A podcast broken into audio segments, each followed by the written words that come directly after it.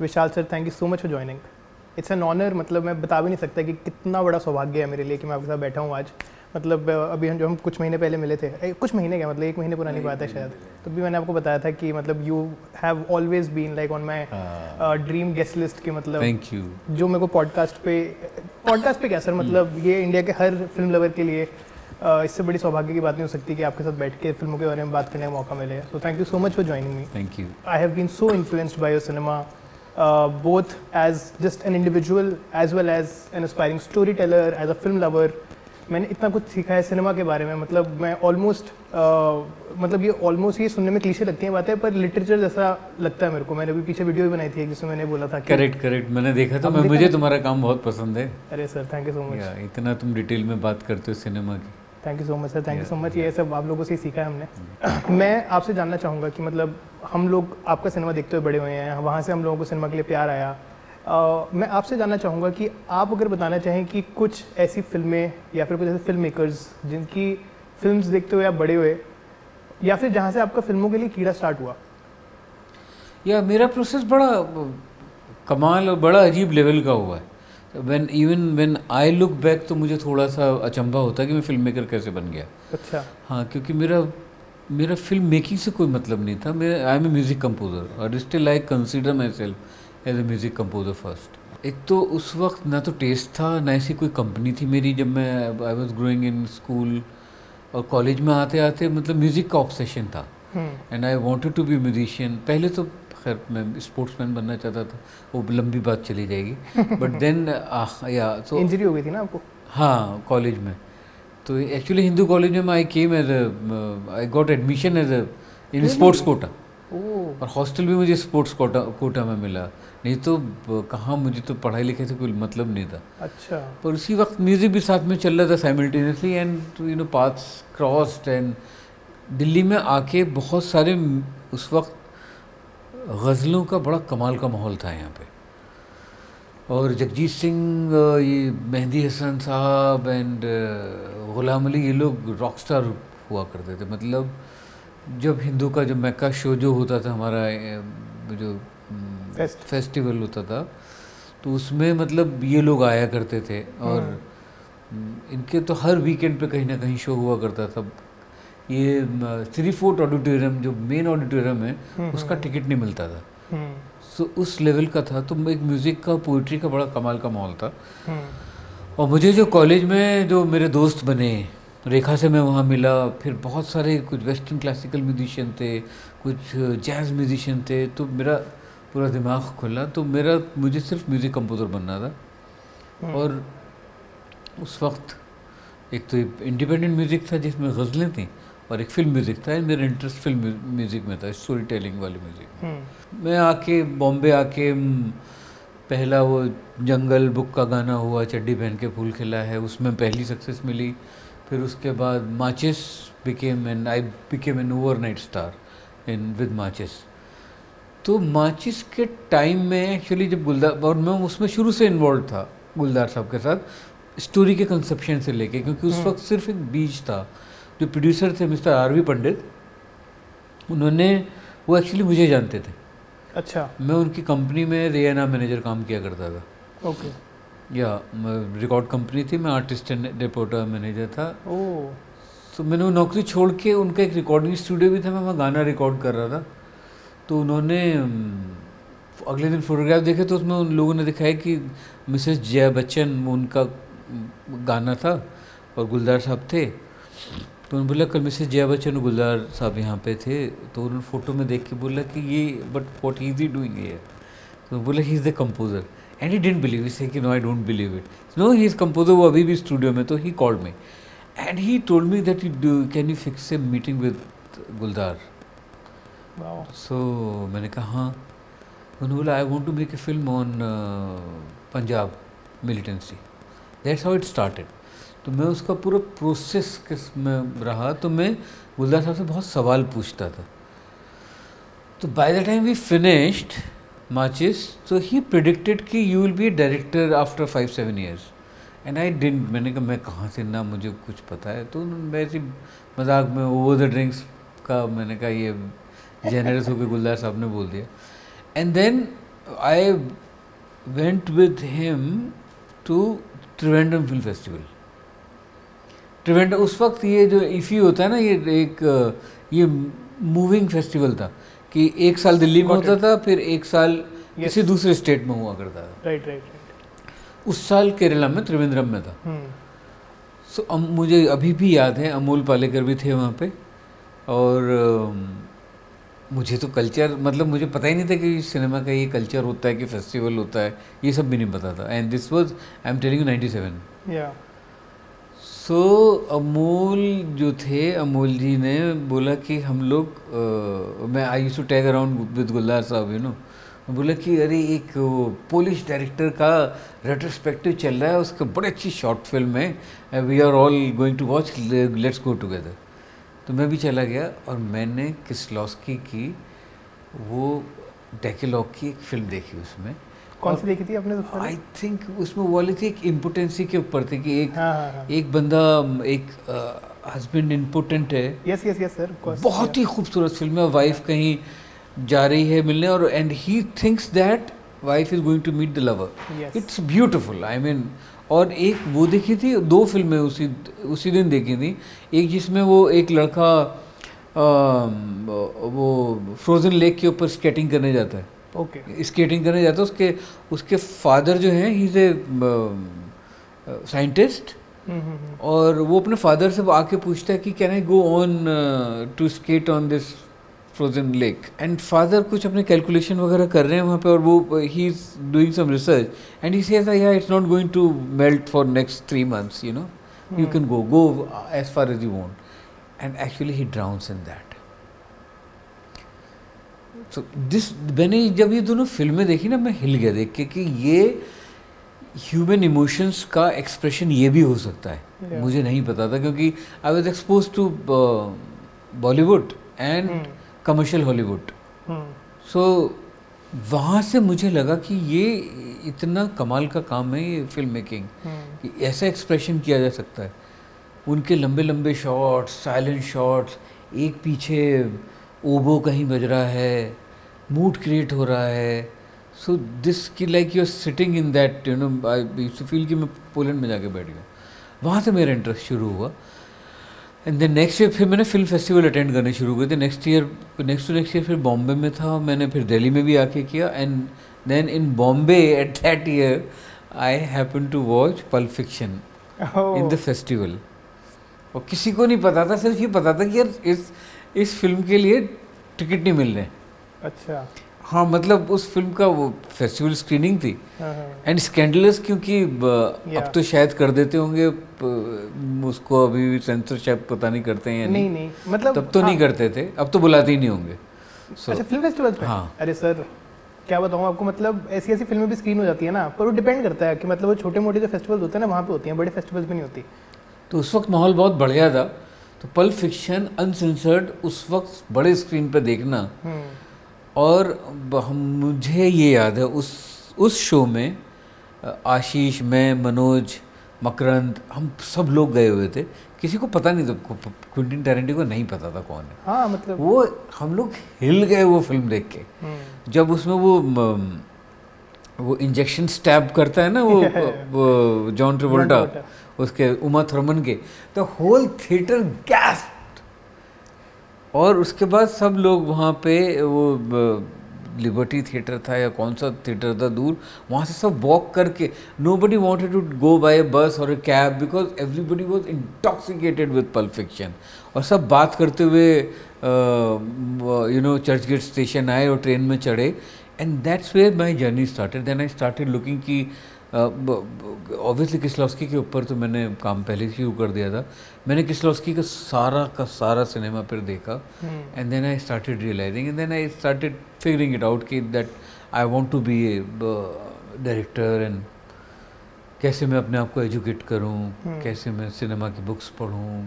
So and and then I jumped आपकी favourite किस्टॉप्स की फ़िल्म कौन सी है? उसकी उनकी बहुत सारी फ़िल्में फेवरेट हैं मेरी। ब्लू बहुत बढ़िया है। हम्म, रेड भी बहुत अच्छी है वाइट भी बहुत अच्छी है। कौन सी अच्छी नहीं है? एक double double life of Veronique देखी आपने? अरे क्या फ़िल्म है। वो डबल रोल को ऐसे ट्रीट करना यस वो उस लड़की को ये लगता रहता है कि I have someone like me in this world कितना खूबसूरत और क्या म्यूज़िक है उसका। और वही एक्ट्रेस उसमें रेड में भी है। हाँ जी। आयरिन. जेकब पर मुझे उनकी एक फ़िल्म जो और बहुत पसंद है तुमने देखी होगी शायद ब्लाइंड चांस ब्लाइंड चांस नहीं देखी सर मैंने सो मैंने ब्लाइंड चांस पता कैसे देखी सो मुझे आई गॉट ऑब्सेस विद किस and he died very young he I think died forty two years old very unfortunate yeah and there book called Kieslowski which I still have to read Oh. His biography, he wrote, he wrote himself. He wrote it. Oh. Kislowski on Kislowski. Wow. So, Kieslowski की film blind chance तो मुझे एक बार मैं और रेखा थे कि मेरा birthday था तो शी सेट कि what do you want on your birthday मैंने कहा I want to watch Kieslowski की फ़िल्म. तो कैसे?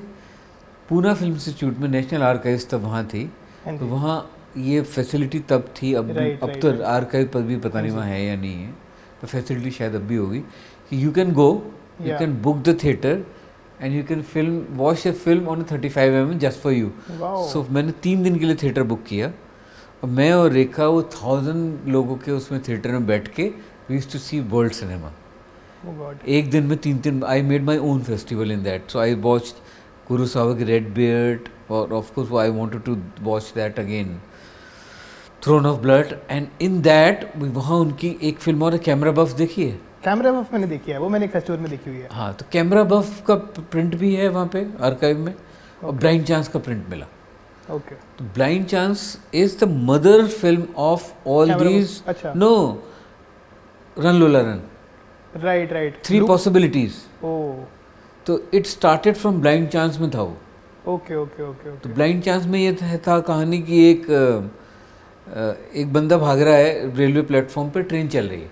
और वो ट्रेन में चढ़ जाता है। और ट्रेन में उसके साथ एक कहानी चलती है। सडनली कट होता है फिर वो भाग रहा है। इस बार उसकी ट्रेन छूट जाती है तो क्या होता है? सो दिस कि तीन सिनेरियो थे जिसमें कि एक बार वो ट्रेन में चढ़ गया एक बार वो ट्रेन में नहीं चढ़ा और एक बार और कुछ होता है उसमें। हम्म, हम्म, कि वो जो भी होता है उसके साथ। So yeah this is how you know it started sir मैंने ना किस्लॉफ्सकी ऑफ़ कोर्स मैंने बहुत लेट डिस्कवर किया। आपकी फ़िल्म तो मैं देखते हुए बड़ा ही हुआ हूँ और किस्लॉफ्सकी की फ़िल्म मैंने बाद में देखी। जब मैंने देखनी स्टार्ट करी ना मेरे दिमाग में सबसे पहले ये ख्याल आया और मैंने तब तक नहीं पढ़ा था इस बारे में कि आप भी किस्लॉफ्सकी से इंस्पायर्ड हो पर किस्लॉफ्सकी की फ़िल्में देख के मेरे को सबसे पहले यही चीज़ हुई कि the only film maker that Kieslowski reminds me of is Vishal Bhardwaj अरे क्या बात है And I- I I'm, I'm so I swear I'm so my heart. pampered. No no I sir मैं ये बिल्कुल ऑनेस्टी के साथ मैं सबको ये बात बोलता हूँ कि मतलब the influence is there but at the same time you have given it such an interesting fresh spin of your of your own and and जब वो चीज़ आपकी खुद की लैंग्वेज के साथ मिलके बाहर निकलती है ना वो जिस तरीके से छूती है।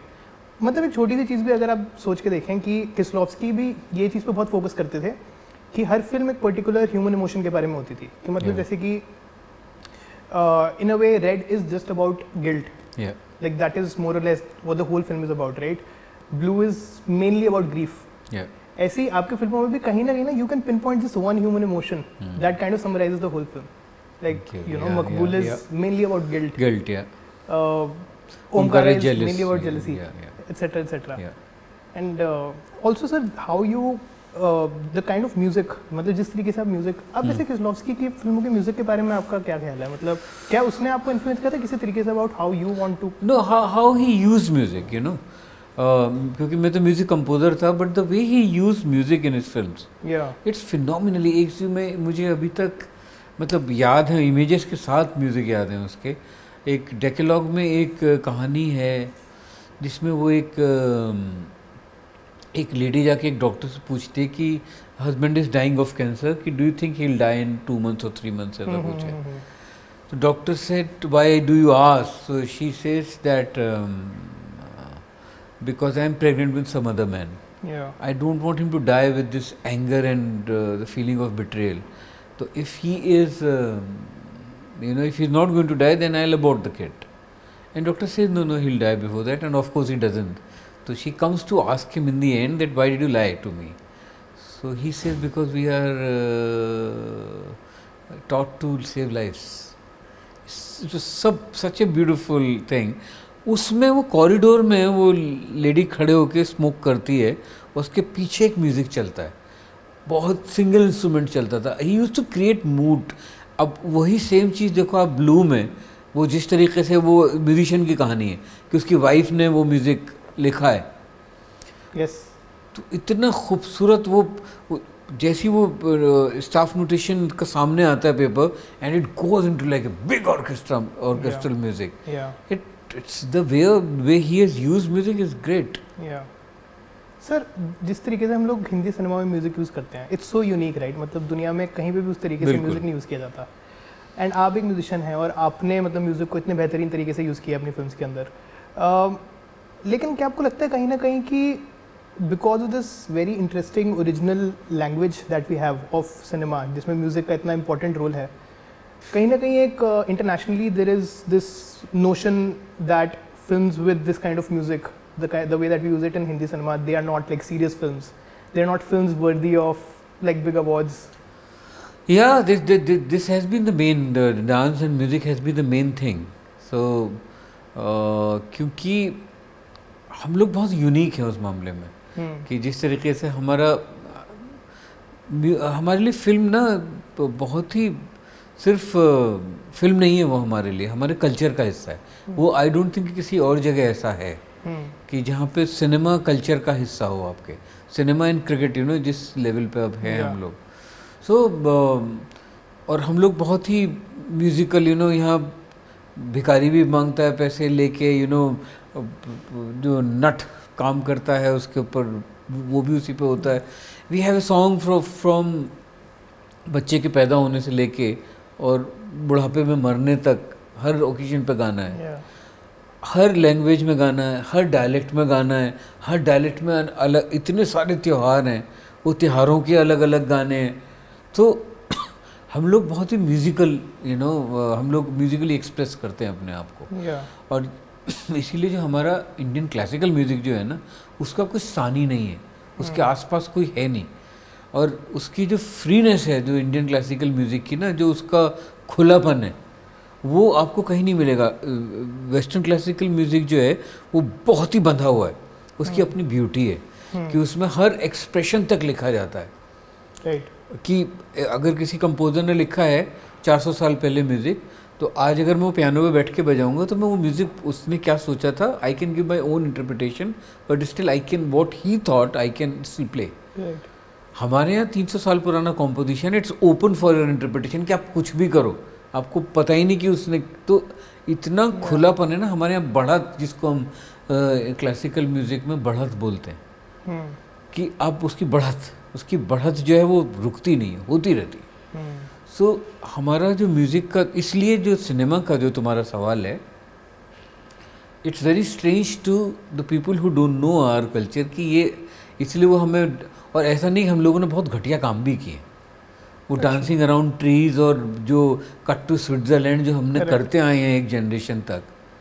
सो so, अब उसमें बड़ा कमाल है कि यू you नो know, हमारा सोशो पॉलिटिकल हमारा इकोनॉमिकल कि हम लोग बाहर नहीं जा सकते हम लोग अफोर्ड नहीं कर सकते तो हम सिनेमा में स्विट्ज़रलैंड की बर्फ़ दिखाओ लोग कश्मीर तक नहीं जा सकते मनाली। तो हम डेस्टिट्यूट्स हम लोग पावर पावर्टी है। तो सिनेमा में यू you नो know, वो एस्पिरेशन देना। तो वो सब चीज़ें थी कि उस वजह से जब हमारी फ़िल्में बाहर कमर्शियल सिनेमा को अब वैसे देखा जाए तो सत्यजीत रे साहब ने तो जाके फिर किया ही उन्होंने काम वहाँ पे हम्म। उन्होंने वहाँ की सेंसिबिलिटीज़ लेके और यहाँ के सिनेमा में अपने अपनी कहानियों में अपनी कहानियाँ उस सेंसिबिलिटीज़ से बनाई उन्होंने हम्म। और प्रेजेंट की और डायरेक्ट की तो इसलिए उनका सिनेमा बाहर ट्रैवल हम्म। किया हमारा मेन स्ट्रीम करने लायक भी नहीं था लेकिन सर, फिर भी मतलब जैसी फिल्म्स आप बनाते हो फॉर एग्जांपल मतलब आपको लगता है कि do you have you felt like a bias against Indian film makers और against mainstream Hindi cinema for example Omkara was a very mainstream Hindi film in a way right in in a of ways it has it had proper music proper dance sequences did you have feel like there was a bias in like the international film community in the way that was observing your film just because it was following the templates of Hindi cinema अब, देखो, मैंने बहुत बार बोलते बोलते मैं ये बात अब तो बहुत सौ बार बोल चुका हूँ कि मैं I became director because I wanted to survive as a music composer तो मेरा तो वो रीज़न था but I I give you three examples for my from my trilogy जब मैंने मकबूल बनाई थी तो मुझे बिल्कुल भी इतना uh, अंदाज़ा नहीं था ना एक्सपेक्टेशन थी कि ये फ़िल्म कभी इंटरनेशनली ट्रेवल करेगी या जानी जाएगी। हम्म, क्योंकि जो माहौल था उस वक्त वहाँ पे तो ये होता था कि मुझे बहुत बार बोला गया मेरे फाइनेंसर दोस्तों ने जो प्रोड्यूसर दोस्तों ने कि स्क्रिप्ट के ऊपर लिखा रहता था Maqbool and adaptation of Shakespeare's Macbeth यानी लाइन हटा दे। वो पहले पेज देख के फाइनेंसर डिसाइड कर लेता है कि पैसा नहीं लगा। हाँ। प्रोड्यूसर तो ये नाम था कि मतलब शेक्सपियर इज़ मतलब बोरेगी हाँ। लिटरेचर मतलब बोरेगी करेक्ट सो जब फ़िल्म बन गई फ़िल्म बनने के बाद इंडस्ट्री के अंदर उसका बहुत नाना शुरू हुआ। और फिर टोरंटो इंटरनेशनल फ़िल्म फेस्टिवल में फ़िल्म प्रीमियर हुई। वहाँ तो international press the way they reacted to Maqbool या टोरंटो फ़िल्म फेस्टिवल का जो ना वो उसका अपना न्यूज़पेपर निकलता है उस फ्रंट पेज पे you know the Maqbool on the front page news Bollywood wow okay yes on article उस आदमी ने लिखता था कि how uh, you know in the language of the mainstream Indian cinema how uh, theoretically this Shakespeare has been adapted correct first time मुझे एहसास हुआ कि अरे यार ये तो हाँ ये uh, मतलब unknowingly ये कुछ क्लासिक काम हो गया हाँ हाँ and then you know that I consciously did that Okay. then I made my own language but हाँ same to the International Film Festival didn't select that film. And they said, Ki, we don't think The, I, I had, I, I must be having some email from the festival director. Hmm. And at that year they selected Kabhi Alvida Na Kehna and uh, yeah, and um, Kabul Express. Okay. And they didn't select Omkara, which is fine. Uh, then uh, Heather, you know, I consci- then I when I look back at my work, I think the best way I uh, you know exploited myself as a composer and I placed music beautifully was Heather. Hmm, Heather में आके मेरा वो circle पूरा हुआ. The way mouse trap को गाने में कहना एंड या जेहलम जेहलम या background score I was I I think I I really love my work in Haider as a music composer and as director like complete holistic I am I am in Haider तो इसलिए और then you know this like at least four five people have done got one in India has got a doctorate on my Shakespeare you know work so people are researching and doing या of course sir yeah so yeah मतलब India में नहीं बाहर भी हैं काफ़ी सारे research Hmm, papers yeah, हैं yeah, मतलब yeah. ओमकारा के बारे में भी हैं मकबूल के Yeah. बारे में भी हैं शायद सबसे ज़्यादा आपके काम के बारे में लिखे जाते हैं research papers because of Shakespeare yeah no yeah and या सर मतलब फ़िल्म मेकिंग मतलब because your journey is so interesting and so inspiring जैसे आप बोल रहे हो कि आपने as a music composer start किया फ़िल्म मेकिंग क्या है? मतलब इतने सारे लोग समझने की कोशिश कर रहे हैं मतलब वो लोग फ़िल्म स्कूल जाते हैं, इतने सारे लोग, इतने सारे लोग सीखने की कोशिश करते हैं, बहुत सारे लोग पूरी ज़िंदगी लगा देते हैं, तब भी फ़िल्में बना भी पाते हैं अगर तो फिर अच्छी फ़िल्में नहीं बना पाते या फिर ऐसी फ़िल्में नहीं बना पाते जो लोगों के साथ कनेक्ट करे। फ़िल्म मेकिंग क्या है? मतलब is it something that inherently is there अगर या तो आप फ़िल्म मेकर हो या फिर आप नहीं हो, या फिर do you think it is something that can be learn it can be polished people can become better film makers over time या yeah yeah. It's not an inborn kind of thing. I mean story telling is an in inborn talent अब that in that story telling you can become a writer you can become like a performer on stage और a play right और something like that but film making जो है, वो बहुत सारी चीज़ों का कॉम्बिनेशन है। और वो हमेशा ही आपको पॉलिश करते रहना पड़ता है। ऐसा नहीं है कि आपने एक बार सीख लिया और आपका ख़त्म हो गया। Every time every film is has a new challenge और आपके जितने पुराने एक्सपीरियंसेस हैं उससे आपको फ़ायदा होता है पर उसमें नए चैलेंजेस आते हैं। तो फ़िल्म मेकिंग का काम हमेशा आपको हमेशा हमेशा सीखते रहना पड़ता है। और कभी भी पूरी तरीके से समझ में नहीं आता कि क्या है। मेरी जो समझ में आया है इतनी फ़िल्में बना के वो मुझे ये समझ में आया है कि you can be very honest and engaging I mean बहुत बढ़िया बात किसने बोली थी किसी फ़िल्म मेकर ने? uh, कि every film has to be made like a thriller you know I think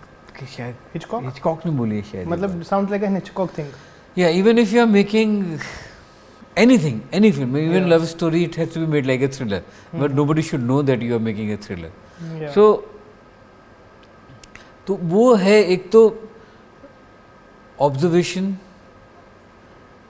human emotions का observation reading people as characters and then the story you have chosen and you आप अपने ज़िंदगी के आपके जितने मसाइल हैं जितने आपके एक्सपीरियंसेस हैं वो आप उसको जोड़ जोड़ के आप अपने बैग में तैयार करते रहते हो। और फिर आप पता नहीं कहाँ से क्या निकलता है। बहुत बार ऐसा होता है। अ, इस कि आप स्पॉन्टेनिटी में जब कोई एक्टर नहीं परफॉर्म कर पा रहा है तो आप उसमें से कुछ अपना एक्सपीरियंस ऐसा उसे निकाल के देते हो। So it's it's it's a very अजीब सा प्रोसेस है इसकी फ़िल्म मेकिंग का। पर यही है कि अ, आप इमोशनली रिच होने के लिए then you have to be you know वो एक्सपीरियंसेस अब आप जानबूझ के तो आप एक्सपीरियंस नहीं कर सकते ना। कि आपको पेन चाहिए कि आप ज़बरदस्त थोड़ी कि आप अपने जाके पैर कटाओगे या किसी से बोलोगे यार मुझे धोखा दे दो. सो वो नहीं कर सकते आप तो आप अपनी ज़िंदगी के और एक बात है जो कि बहुत टाइम बाद I mean I will contradict myself in that कि शुरू शुरू में तो ये था कि you can make only make film which you draw from your own experience of life Hmm. कि आप जहाँ से आए हैं जैसे ओमकारा जो है क्योंकि मैं यूपी से आया हूँ तो मैंने वो कैरेक्टर्स देखे थे मेरे बहुत ईजी था मेरे लिए लिखना Hmm. या या जैसे ब्लू अम्ब्रेला जैसी फ़िल्म है या मकड़ी में कहीं मेरे चाइल्डहुड में एक ये विच और ये हॉरर या जो ऑकल्ट था उसके अगेंस्ट कुछ करने का मन था अगेंस्ट ही मतलब उसको उसको काउंटर करने का मन था अपने. चाइल्डहुड से लेके हाँ जी But in Hyder, I been um Kashmir. You've never been there. I had never been there. When I decided कि I'll make uh, Hamlet in Hyder, as Hyder in Kashmir, that's where uh, वो मैंने किताब पढ़ी थी um, Basharat पीर की हाँ जी हाँ जी हाँ उसके बाद मैं बशरत के साथ मिला और फिर मैं बशरत के साथ अ, बहुत घूमा श्रीनगर अनंतनाग कहाँ कहाँ नहीं गया और वहाँ के लोगों के साथ बहुत मिला और बहुत इंटरेक्ट किया एंड देन वो मैंने शायद तब तक मुझे क्राफ्ट की इतनी समझ आ गई थी कि कैसे वो वहाँ घुस के यू नो वहाँ के एक्सपीरियंसेस लेके वो उन कैरेक्टर्स में डालने हम्म। पर वो चीज़ मतलब अपने आप में like that requires a lot of story telling skill मतलब जो चीज़ को तो आप नहीं जानते उसके बारे में स्टोरी टेलिंग से भी ज़्यादा नहीं वो क्राफ्ट दूसरा कि यू नो कि अच्छा। कैसे आपने 24 घंटे आपको आँखें और कान खुले रखने पड़ते हैं। हम्म, जैसे वहाँ कश्मीर में बड़ी क्यूट सी बात है कि वो लोग ना आधा लफ्ज़ नहीं बोल पाते हैं कि जैसे loved right they will say lovered right है ना? सो so, वो चीज़ वो मैंने फिर उसमें यूज़ की। हाँ जी। वो भा नहीं बोल पाते हैं भा नहीं बोलते। हैं वो भा को बा ही बोलते हैं कि मेरा बाई मेरा घर। तो जो जो वैसे जितने भी घर हैं भा घा ढा तो वो हा के साउंड वाला नहीं बोल पाते वो क्योंकि वो उर्दू उर्दू लिपि से वैसा आता है। हाँ, हाँ, तो वो मेरे भाई के घर गया था मैं। तो तब मुझे समझ में आया कि अच्छा ये जो जो मिठास लगती है इस लैंग्वेज में या जो अलग लगती है ये इस वजह से है। और मुझे लैंग्वेज का वैसे भी बहुत शौक है लिंग्विस्टिक और डायलेक्ट्स का। हाँ तो तो उसमें यही है आपको फुल आपको बहुत ही ओपन रहना पड़ता है ऑब्जर्वेशंस के लिए। लैंग्वेज की बात करी मैं लैंग्वेज के बारे में मतलब मैं इतना फैसिनेटेड रहता हूँ ना the way that you use language in your cinema मतलब जब खुफिया का ओरिजिनल टीजर आया था उसमें आपने जिस तरीके से मोल शब्द का यूज़ किया अब एक पूरा हिंदी का मोनोलॉग चल रहा है तबू मैम की आवाज़ में और उसमें मोल जो कि एक इंग्लिश वर्ड है उसके आपने दो होमोफोन्स क्या बोलते हैं होमोफोन्स बोलेंगे क्या बोलेंगे हाँ कि मतलब हाँ ये टू मीनिंग्स है ये। और आपने उसको यूज़ किया एक हिंदी मोनोलॉग में। And I don't think anyone else in the world would have been able to pull that off एक तो तबू मैम की obviously like it's her you know the way that she is delivering it but also at the same time you have done it so many times in so many film मतलब even in film like Kaminey जिसमें आपने जो AIDS वाला गाना है which I think is one of the most like interesting unique songs that has been made in India जो कि एक सोशल अवेयरनेस भी कर रहा है but at the same time you know it's entertaining it's so आप जिस तरीके से लैंग्वेज को यूज़ करते हो I mean now I understand that's coming from your fascination for language but how important do you think that this lyricism कि मतलब language का लिरिसिज्म वो कितना ज़रूरी है सिनेमा के अंदर? क्योंकि कभी कभी ये भी हो सकता है कि हम लोग असली ज़िंदगी में वैसे बात नहीं करते पर एक पोइटिकनेस लेके आना in the dialogue how important is that according to you it's not important ये अपनी चॉइसेस हैं सबकी। Okay okay. और because I am a poet at heart my father was a poet मेरी तो अब एक पोइट्री की बुक भी आ गई है। पहले तो मैं इन क्लोजेटेड पोएट था बट अब I see the time a poet at heart so मुझे पोइट्री का बहुत ही शौक है और मेरा सारा इंटरेस्ट लैंग्वेज में पोइट्री से आता है। और डॉक्टर बशीर बद्र बहुत बड़े शायर हैं। यस मैं उनके मेरठ में मेरे फादर की डेथ मैंने I was nineteen years old he died तो उसके बाद मैं डॉक्टर बशीर बद्र के छाया में बढ़ा हूँ। मैं गुलदार साहब की पोइट्री से ऑब्सेस्ड था उनकी पोइट्री से ऑब्सेस्ड हूँ। उन्होंने फ़िल्मों में जो काम किया है गुलदार साहब ने, वो वैसा लिटरेरी वर्क गानों में हुआ ही नहीं। मतलब उन्होंने तो खैर अपना एक्सप्रेशन लग दिया है, पर साहिर साहब वगैरह, कैफ़ी वगैरह साहब बट गुलदार साहब ने एक अपनी पूरी एक नया एक रंग पूरा फिल्मी गानों में दिया तो मुझे वो I I am obsessed with poetry तो इसलिए जब राइटिंग आई तो राइटिंग में फिर ये था कि छुपा के करनी है कि किसी को पता ना चले कि यू नो कि ए, कि हाँ लोग ऐसे नहीं बोलते पर अच्छा हाँ थोड़ा अलग है या कैसे है तो या so I think some some journalist I think Baradwaj Rangan और somebody रूट अबाउट me कि my biggest weakness is my my biggest weakness is poetry strength is poetry and the biggest weakness is also poetry और आप agree करते हो उस चीज़ से I don't know, you know, it's for him to observe. Okay, okay, but I love poetry, तो I I want to Yeah. remain poetic in everything. तो इसलिए मुझे लगता है कि जो मेरी जब मुझे गालियों से सिनोनिम करने लगे थे मेरे सिनेमा को तो मुझे लगता था मेरी तो गालियाँ भी पोइट्री लगती हैं true sir that's hundred percent true लेकिन मेरे साथ भी बहुत होता है जब मैं लिखता हूँ ना अब कि अगर एक चीज़ मैंने लिख ली पर उसके बाद ना मैं जो उसका अगला रिविजन करूँगा उसमें मैं ये चीज़ बहुत कॉन्शियसली ट्राई करता हूँ कि I want to add some flavour to the way that's return in terms of the language and I personally feel like मतलब like that's one of the biggest reason why your cinema और Gulzar Sahab cinema has been so influential for me because I am really really fascinated with the poetry of it but sir okay I have a question that is very different from जो हम लोग अभी बात कर रहे हैं। Actually नहीं उससे पहले मैं एक और चीज़ बात करना चाहता हूँ विच इज़ रिलेटेड कि चार्ली चोपड़ा का जो टाइटल ट्रैक है जो कि मतलब इट्स वेरी यूनिक राइट मतलब उसमें आप एक तरीके से उसके एड्रेस को डिस्क्राइब कर रहे हो या फिर मतलब एक तरीके से that character is being described मतलब वो कहाँ से आया था? मतलब वे मतलब वो टाइटल ट्रैक का आपने कहाँ से सोचा? सो so, इसका चार्ली की जर्नी भी कमाल की रही है। सो so, वो उसमें डायलॉग था पूरा। अभी आप देखोगे सीरीज़ तो आपको आपने देखा फ़र्स्ट एपिसोड देखा होगा। हाँ सो उसमें पता नहीं कहीं बोलती है नहीं उसमें भी बोलती है शुरू में बोलती है ना वो। हाँ, वो चार्ली चोपड़ा दुख सारी डॉली चोपड़ा यू नो हाँ। मोहल्ला गद्दा खाना है Shera Wala gate Patiala Punjab one four seven zero zero one. So ये था कि यू नो मुझे स्टाइल रखना था क्योंकि मुझे लगा कि हमारे यहाँ ना एक बार स्टाइलिश आया था करमचंद का कैरेक्टर जो पंकज जी ने प्ले किया था। वो आए हुए भी वो जब मैं जवान था तब आया था हाँ। हाँ। और वो गाजर खाते थे एंड हम्म। वो किटी उनकी सेक्रेटरी वगैरह दी थी किटी से पूछते किटी। तो ऐसा सुपर हिट हुआ था वो उनका कैरेक्टर तो मुझे से क्वर्क देना था। तो मुझे लगा कि ये यू नो ये पूरा अपना पंजाब का घर का मोहल्ला गदा खाना नहीं है शेरा वाला गेट ये बोलती है। और ये स्टाइल था इसका और वो केस जितना मुश्किल फ़ीस उतनी कम ये मैंने हिंदी में लिखा था। केस जितना मुश्किल फ़ीस उतनी कम।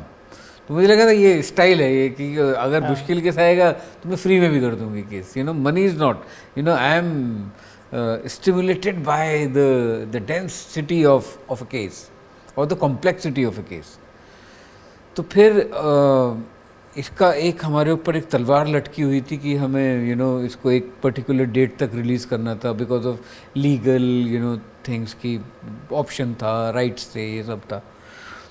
तो ये बन रहा था तो बनते बनते ये हुआ कि इसका टाइटल म्यूज़िक भी तो करना पड़ेगा। तो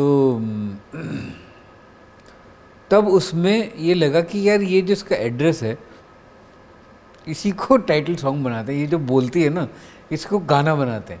It will be so unique नहीं तो Yeah. क्या होगा या तो सिर्फ़ म्यूज़िक होगा। या और या अगर ये करेंगे सो अनयूजुअल किसी ने किया नहीं।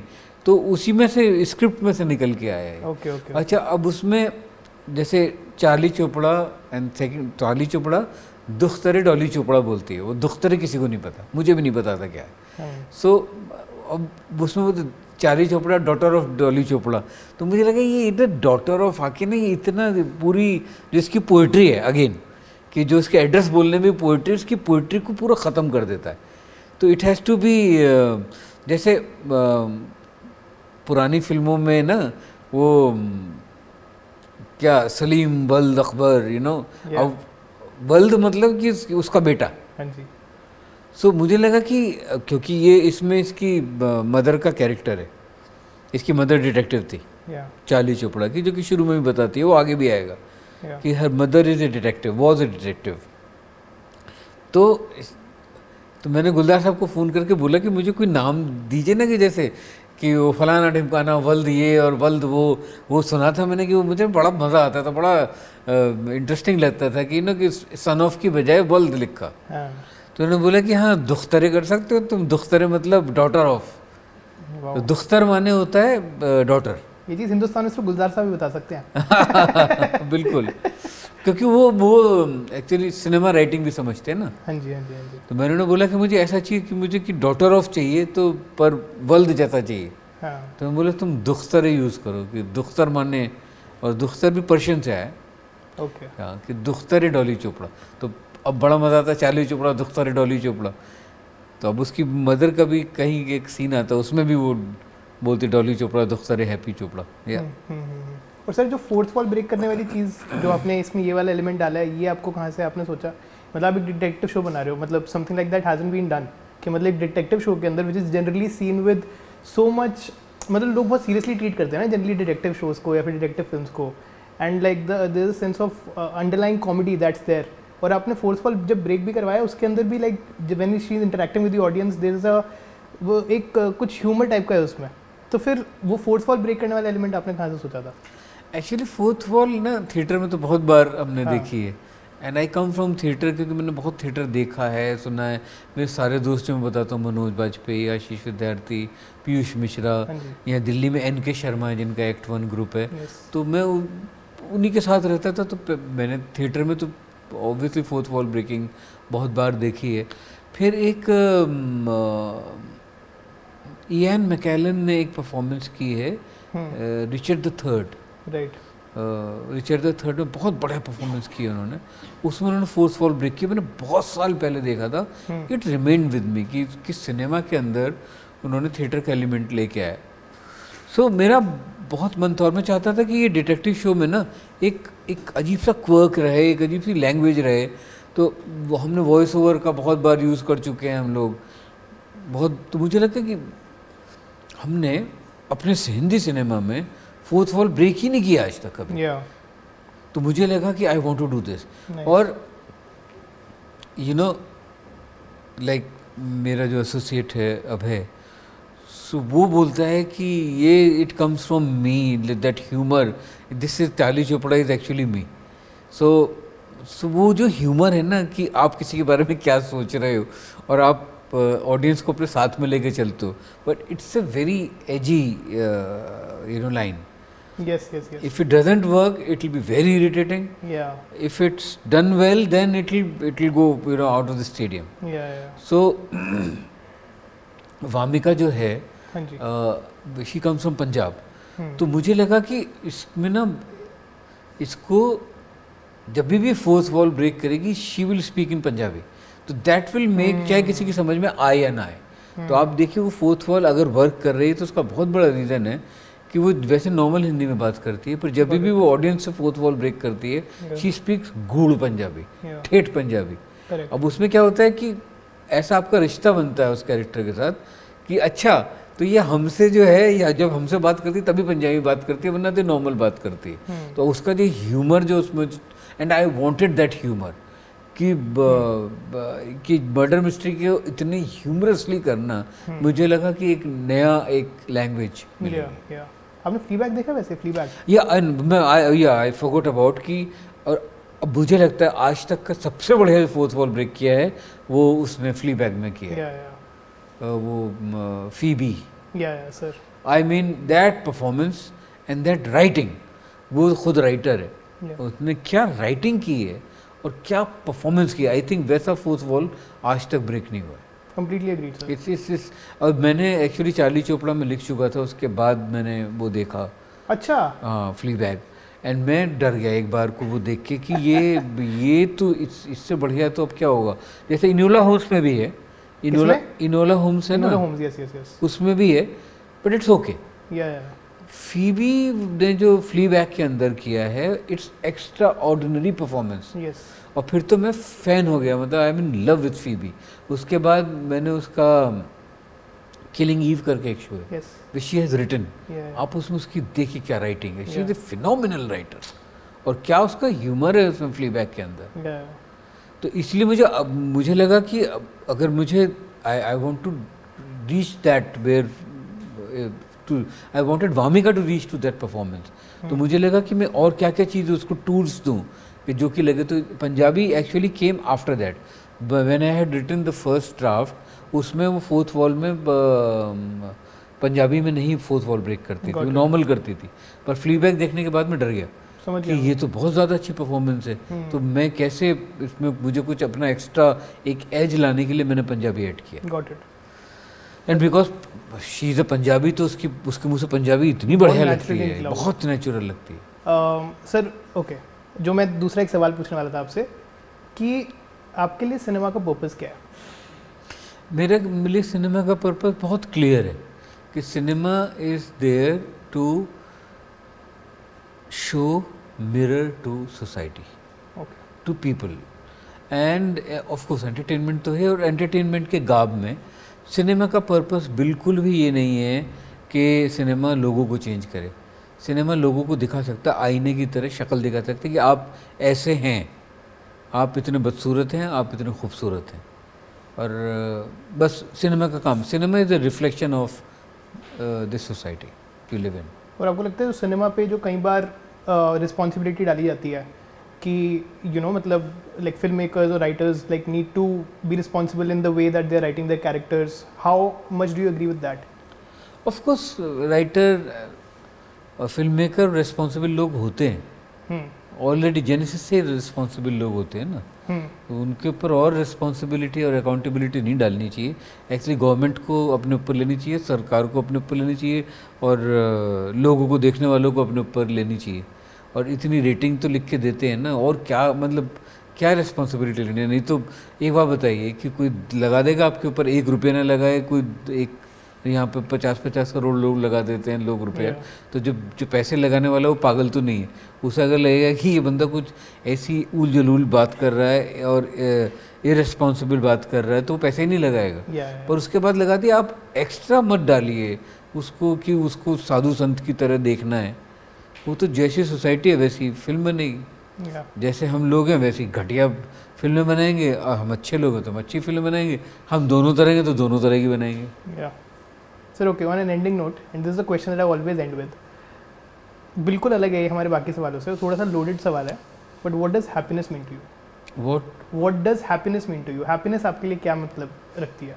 हैप्पीनेस Happiness का क्या ये तो मायने ये तो बहुत ही सादा सा सवाल है। मतलब सर काफ़ी लोग एक बार like people get taken aback at it अरे नहीं हैप्पीनेस तो is like peaceful if I am at peace with myself and if I am not confused that's happiness for me happiness happiness मेरे अंदर है।